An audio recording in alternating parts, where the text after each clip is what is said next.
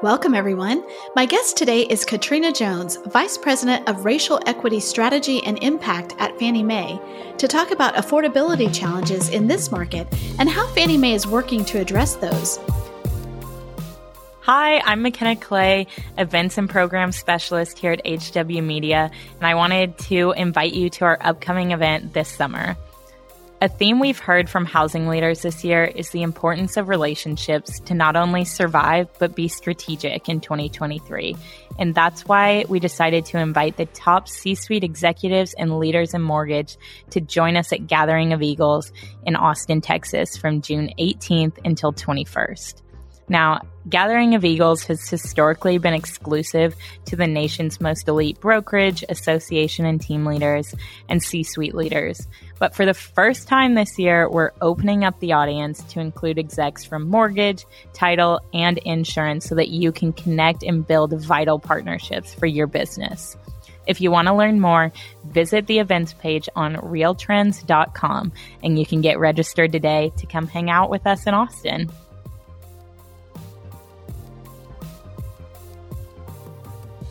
Katrina, welcome to the podcast. Thank you for having me. Really appreciate being here. Oh, so excited to have you on. And this is such a great topic. So we want to talk about affordability and the challenges in this market and, you know, how Fannie Mae in particular is addressing those cha- challenges. But I feel like this market has even gotten more challenging as far as affordability in the last two weeks. I mean, what we're hearing is that you know, we've seen the prices going up and what we're hearing is, especially in some areas of the country, you're back to things like uh, bidding wars, multiple offers, which is not good for affordability. Are you hearing those same things?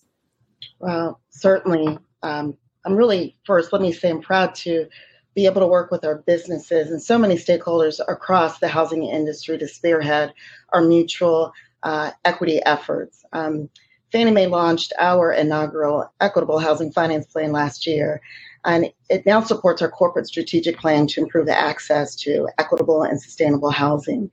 And since drafting our initial plan, it seems like such a long time ago, but it was just back in 2021. We've certainly seen an array of powerful economic and housing market forces that have combined will certainly challenge our efforts more so today than we've seen in decades. Uh, so, for example, mortgage rates, we all have seen them. They've risen to levels that we haven't seen in the last 20 years, which has increased the cost of borrowing after a prolonged period of unusually low mortgage rates. And double in that, or on top of that, home prices have risen more than 35 to 40 percent on a national level since 2020 to the beginning of 2023. Um, as you can appreciate, this has put buying a house increasingly out of reach for a number of low income consumers and historically underserved consumers who want to buy their first home. At the same time, the month supply of existing homes, this is what people rely on, especially first time home buyers. It remains at historic levels. Um, and let's just add in inflation. It's increased significantly. Um, what I tell my family is when inflation becomes part of the mix, it reduces the amount of income all of us have to be able to put toward mortgage or rent. Um, what I've tried to explain inflation with my family is if you think about the beginning of the year, the monthly mortgage payment on a newly purchased medium price home would probably take more than 30% of your income. Um, and that's just based off the median income household. Just think about it two years ago, it would have only consumed less than 20%. That's how hard it's gotten out there from an affordability perspective. It really does make a huge difference. Um, I was just talking to my family member last night about uh, inflation. We were talking about going to the grocery store. We both have a bunch of kids. They're grown now, but we're like, I'm I'm just buying for a very, you know, one person now instead of like eight people or whatever. And we were like, how are people affording it? With their families right now. And I do think that that just really eats into their overall budget. That's so true. That's so true. I like that you brought up the fact that, um, you know, first time home buyers, you know, you're not going to see first time home buyers, generally speaking, go with a builder. Those tend to be, you know, more expensive homes. Um, and so that existing home, um, you know, those listings, those new listings for existing homes and the inventory of, of, of existing homes is so important. And to your point, we've seen that really just stumble this year. And, and those other two things, you know, when you have higher rates, then you expect that you're going to see prices come down a little bit. That's what, you know, your no- normal knowledge about the housing market would lead you to believe. But because of the lack of inventory, then we have this double edged sword right there. Yeah, it, it's certainly a, tra- a challenge, not only on the interest rate fronts, the lack of affordable housing supply, and as I said earlier, inflation. Um, and those are the challenges that I talk about impacting underserved communities right now. Well, let's talk about those underserved communities. Um, what do you feel like are the specific things within that that you know make it even tougher for them? Oh yeah, you know that's a great question um, because we've also seen unprecedented levels of the increase in monthly rental costs. Think about this: at the end of 2020, more than 40% of renters households in our country they're spending greater than 30% of their income just toward housing we didn't talk about the inflation component. And when that happens, those households are deemed to be classified as being housing cost burden. Um, this is where renter households are really spending more than the 30% of their income. And one of the things I've always said it's disproportionately comprised of historically underserved renters and low to moderate income renters making it even more difficult for these families to not only build savings, um, but think about building savings or being able to accumulate generational wealth when they're ready to become a first time home buyer. They're not going to have enough assets to cover upfront housing costs. So, if you want to stay a renter, how do you think about first month's and last month's security deposits? Um, or if you want to buy your first home, think about the cost of down payments, closing costs, and what I always tell my family, you must have reserves or that safety net savings for those who want to buy their first home. You know, that lack of savings for upfront housing costs, it's one of the key obstacles we see in underserved con- consumers or in communities. And we've also documented it across what we call the Black and the Latino housing journeys that we recently published with the Equitable Housing Finance Plan. What we've also seen is historically underserved consumers they have the home, lowest homeownership rates in the country. And based on a number of public studies, these populations, they stand to represent the largest growth in household formations between now and 2030. So they're going to become the new renters. They're going to become the new prospective home buyers that are going to be able to address household or homeownership gaps today. I, I always tell uh, those folks across the company and those that I speak with around our equity efforts, these populations represent the greatest opportunity for multifamily and single family uh, industry stakeholders to not only serve a growing population of consumers, but addressing their volumes, their own strategies to achieve their market shares. I think that's such an excellent point because when we think about underserved borrowers, we might think, well, these might be harder to qualify. You might have to do some more, um, you know, different kinds of underwriting. You might have to really expand some of your products and some of your expertise in um, offering those products and being able to deliver. At the same time, if you don't figure out a way to serve some of these people who are who are coming up and going to become the majority of, of home buyers in the next you know 10 years what are you doing? I mean there there is not only just a you know you should do it because it's right but there's a, a really a, a business case here. It's a business imperative. A business imperative. So tell me about what is what is fannie doing? I mean you know so you might also talk about you know what are some of those equitable goals that you have and then how you guys are achieving those. Yeah you know i appreciate that the question because much like our conversations understanding the landscape understanding where we've been and how we've gotten here, but importantly, understanding how we need to serve a future uh, population of consumers who, exactly what you said, they're going to need new solutions, capabilities, and technology to meet them where they are. Um, to set us off with um, addressing the needs of, of those underserved consumers, uh, we recently published the second installment of our Equitable Housing Finance Plan. Um, this year's installment of the plan includes 25 new and existing actions. So that's up from 17 actions that were in the first uh, plan that we launched last year.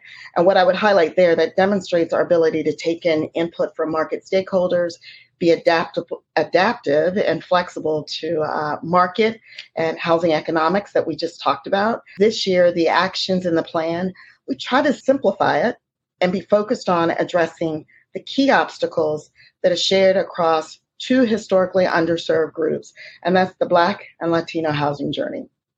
From a racial equity and housing perspective, the two obstacles that we believe we're best positioned to address is reducing upfront housing costs and eliminating outdated barriers related to insufficient credit. And when I think of or speak to insufficient credit, think of low credit, think of consumers with no credit, think of those consumers with thin credit. Um, it's so important to understand the d- dimensions of credit here because our actions cover off on all three. The other piece, and this is what you'll hear all of us talk about here at, at Fannie, uh, we just really can't lose ground, meaning we don't want to just focus on getting people into housing. How do we help people families be successful, no matter where they are on their housing journeys, for long term housing. And that's our housing sustainability focus. So it's really thinking about it from a financial preservation perspective and a property preservation perspective. Improving the long term housing success for underserved homeowners and renters is so important, and you'll see us doubling down our efforts on education, on counseling so that consumers are empowered to successfully navigate the home buying and mortgage process and helping renters and homeowners. Um, the way I think about it here, we want them to stay housed. This is how you create a stable community and a stable housing system.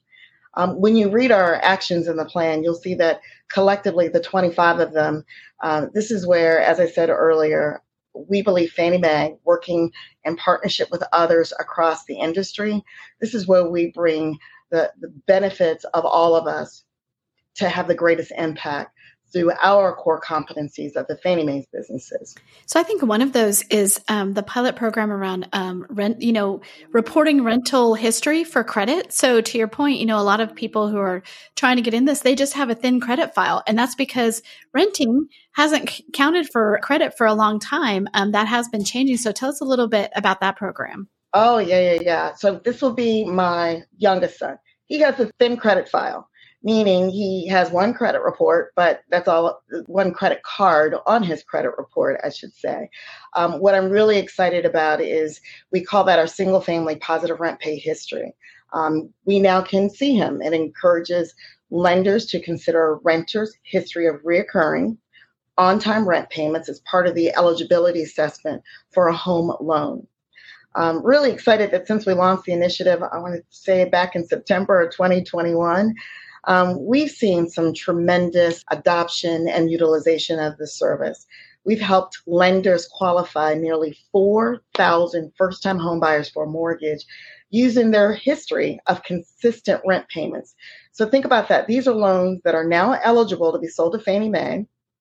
And the other benefit we see is half of the applicants that are benefiting from this service, they represent half of the minority groups across the country.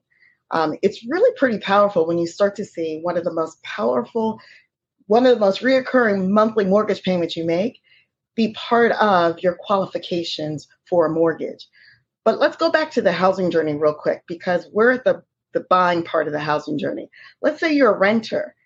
Less than 5% of rent payments are reported to the credit bureaus today. So, what we've done is working with our multifamily um, property owners we are now incentivizing, those property owners to report on time rent payments for renters who choose to participate. And since last year, when we rolled out the program, really excited to see that we've onboarded more than 250,000 units to take part in this pilot. It's helping um, more than, I think its last number was 8,500 residents. These are residents who have no credit scores, now have credit scores.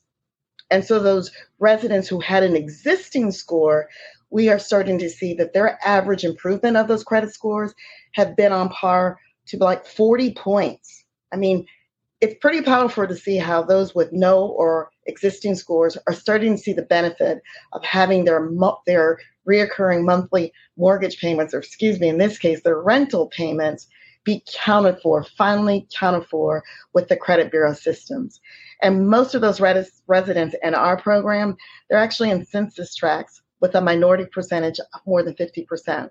So again, trying to address an acute obstacle that's shared across a number of consumer housing journeys in a scalable way so that we see people, whether they have thin credit, no credit, or low credit. Well, and I mean, this is not like some risky thing. It's like these are people who are finding the money and have the resources and are putting it towards their housing already. This is the amount they're already putting toward housing. So why shouldn't that count towards their ability to put that money toward housing when it's a mortgage? Absolutely. My son said, finally, someone sees and will give me benefit for the monthly rent payment that I'm making without taking on more debt to demonstrate my credit worthiness pretty powerful.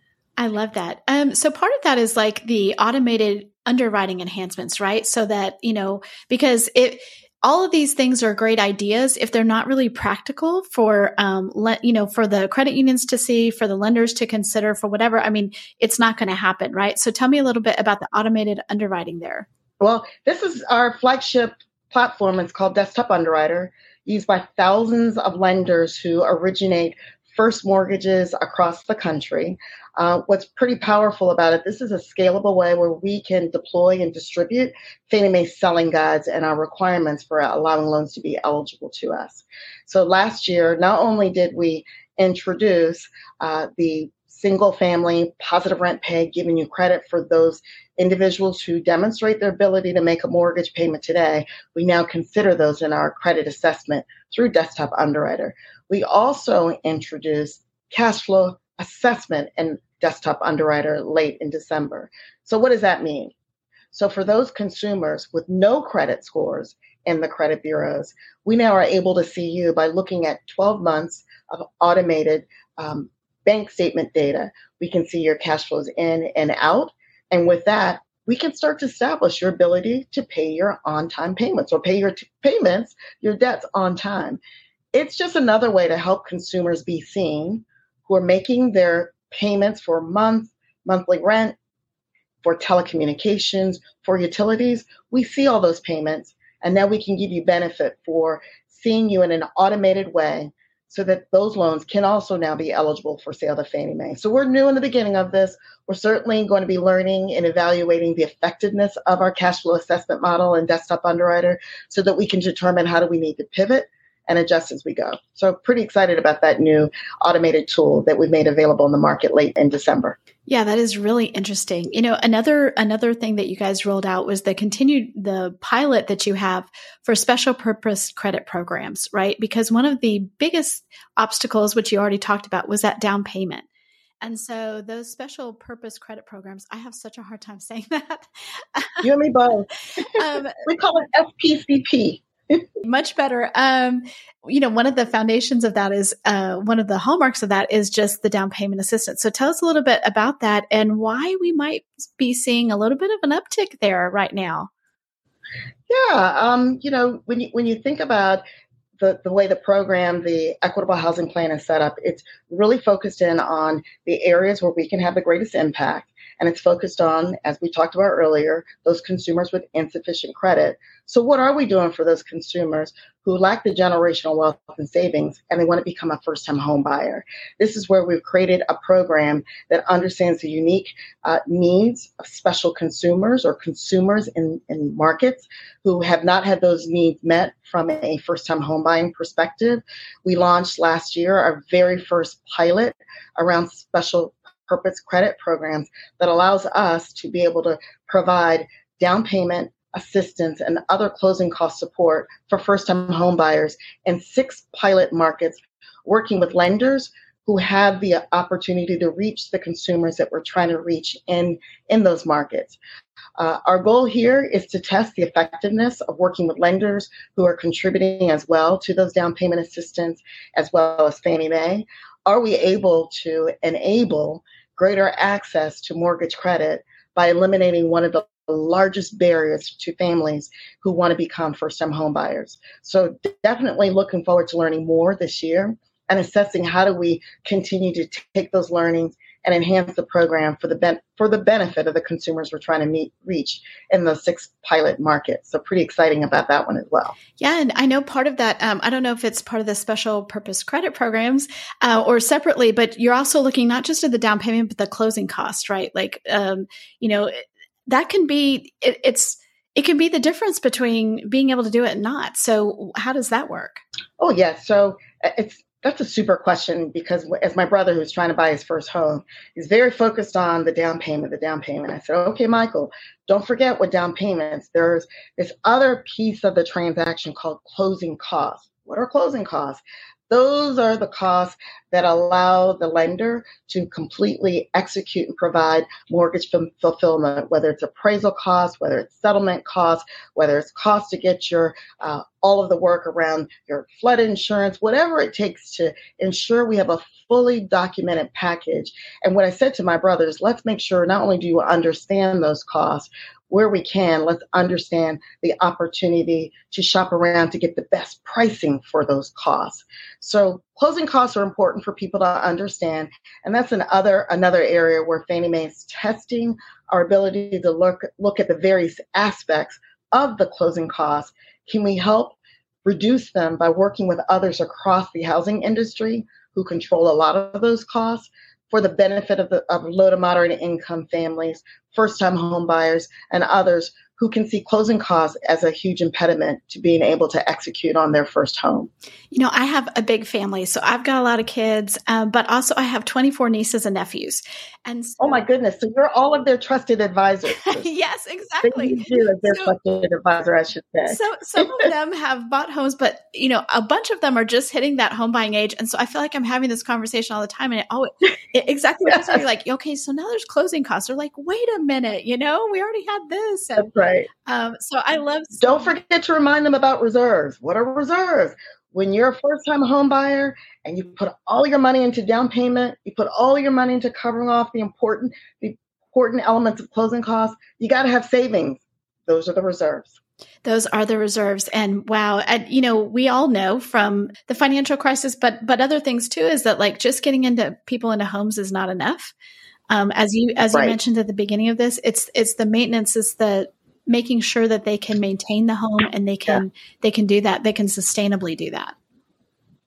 That's right. That's exactly right. Um, and one of the things that we see especially with first time home buyers when i was a first time home buyer i knew nothing about filters. I knew nothing about furnaces.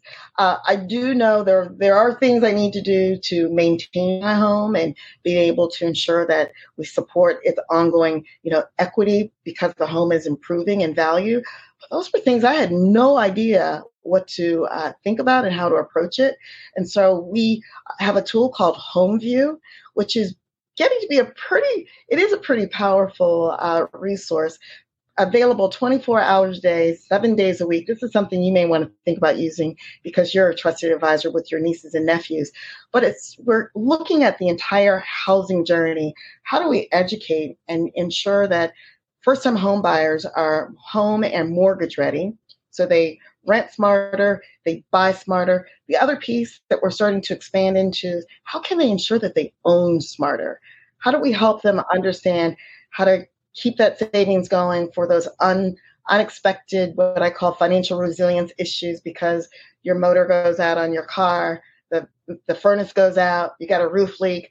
You know, you need to be able to rely on savings to help you get through those temporary income interruptions. And then long term, you need to ensure that you understand how do I change the furnace filter when it's time? Because it's so important as we continue to maintain the most important investment that we're going to make in our lifetime. So, yeah, and the housing journey is important, it's complex, but we need to ensure we're meeting people where they are in their housing journey with the resources, with the tools, and with the support that they need. And you, as a trusted advisor, you know to help them through it. But you know, it even a trusted advisor. Um, two houses ago, my husband and I moved into a house, and we had owned like I don't know five houses by this point, and we could not find the filters. Like we're like they, they, were like up in the attic as part of the thing. Like they weren't like no, where they normally were. And we're like, okay, are we? What are we missing? Like we should that. know where this is. And it was just oh, I get that. That's no, it's so true. Every time you go about any part of changing your housing journey, it starts all over again, the learning. It's so true. It it's so true. Okay, so the last part I wanted to ask you about was, um, you know, Fannie Mae has definitely um, been focused on the appraisal modernization, and they have it under their equitable housing plan. So, so you know, tie those two together for me. How does your appraisal moderni- modernization or maybe evaluation modernization, I'm not sure what we're calling it, but how does that how does that work with the with the equitable housing plans? What what a great question. And and the way I want to answer it, let me step back because all of the actions in the plan and our efforts to advance equitable and sustainable housing, they're they're actually driven and continue to be guided by what we call the consumer's housing journey. Um, what I appreciate about the journey, it's a data-driven, evidence-based framework that we build not by the lines of our businesses, but actually from the vantage point of consumers. And we've used this uh, consumer centric framework um, to document with facts and data and research all of the barriers to stable housing and long term successful home ownership. Uh, last year was our first uh, use case with the housing journey where we focused on Black renters and homeowners. Uh, we've applied the same approach with the development of the Latino housing journey um, that we published this year. Um, the reason why I bring that back is the key takeaways is those housing journeys helped us to drive focus and prioritizations on the obstacles where we can have the greatest impact. So we talked about from an equity perspective, insufficient credit. It's one of the key obstacles across the housing journey. We talked about upfront uh, housing costs um, and ongoing housing costs from a stability perspective. Those are key obstacles on the housing journey. Another key obstacle on the housing journey is this fair and equitable outcomes when it comes to looking at uh, appraisals and the valuation process.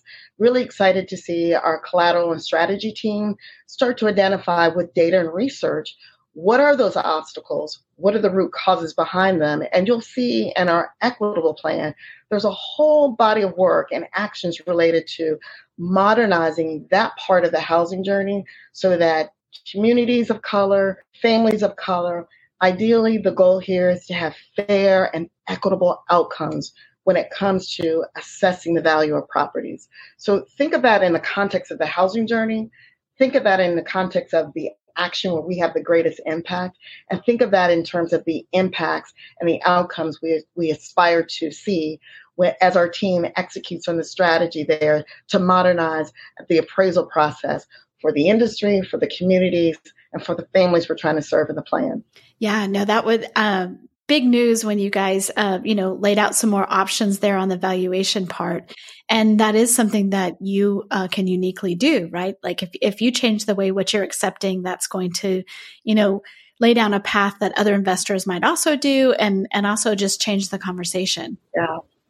Well, and I would also offer, as you think about the actions in the plan, and um, it's not it's not lost on us that while we can help to establish and set standards, we cannot do this alone. Uh, we need the partnership of so many across the housing industry who's going to lock elbows with us, who's going to help us understand the obstacles, help us understand their role in addressing the obstacles, and we're going to do this in partnership across our mutual strategy. So, yeah, we can't do it by ourselves, and it's important for us to appreciate that. Well, certainly an area where we can have the greatest impact. Think about the impact when we start doing this in partnership with those across the housing journey. Well, and that's why we wanted to have you on, Katrina, because that is our audience. They're the people who are executing on this every day. Absolutely. And um, I know they're interested. We're going to uh, link to those equitable housing plans um, in the article that goes with this so that people can find that easily. It's it's pretty cool how you guys have, you know, compartmentalized like this the education part of it. This is what we're doing with the pilot programs. Like it's it's a uh, roadmap that's uh, pretty interesting to read. So I just want to say thank you so much for coming on and appreciate you. I appreciate you and appreciate your audience and appreciate the opportunity to serve future household formation and homeownership. They're going to be driven by uh, a new group of consumers that we haven't had to, we haven't really served very well in the past. And it's certainly an opportunity um, that all of us who are advancing strategies in this place to work together. And despite the housing and economic market conditions, um, I'm pretty excited that we remain undeterred to meet the spirit of our equitable housing plan. We're going to measure the uh, success of our plan by how many of those barriers that I've been highlighting, how many we uh, knock down, how many are removed, and whether we do so in both a safe and sound way for not only the consumers we want to serve, but for those across the housing finance system and as well as Fannie Mae. So we got a lot of work to do. It's a lot of sustained focus we need to start to lean in on here. And I really appreciate your readers' time and the opportunity to partner with us. Absolutely. And I love ending on that optimistic note of like, yes, we have a lot of challenges, but you know, we're not going to stop until we, we get there. So thank you again, Katrina.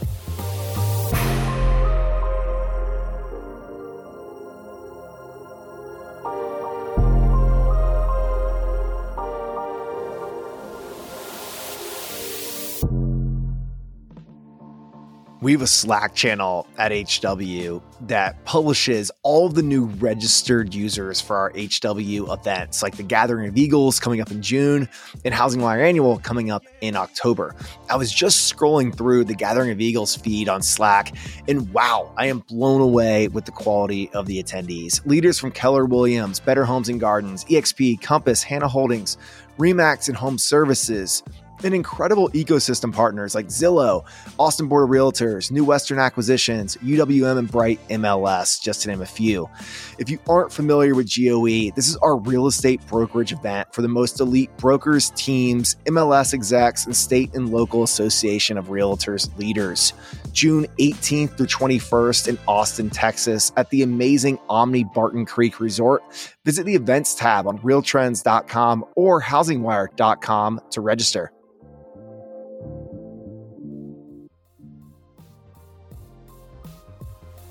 Thanks for listening to Housing Wire Daily. If you haven't already, we'd love for you to take a minute to rate the show and leave a comment. And make sure to tune in tomorrow for more news and insight.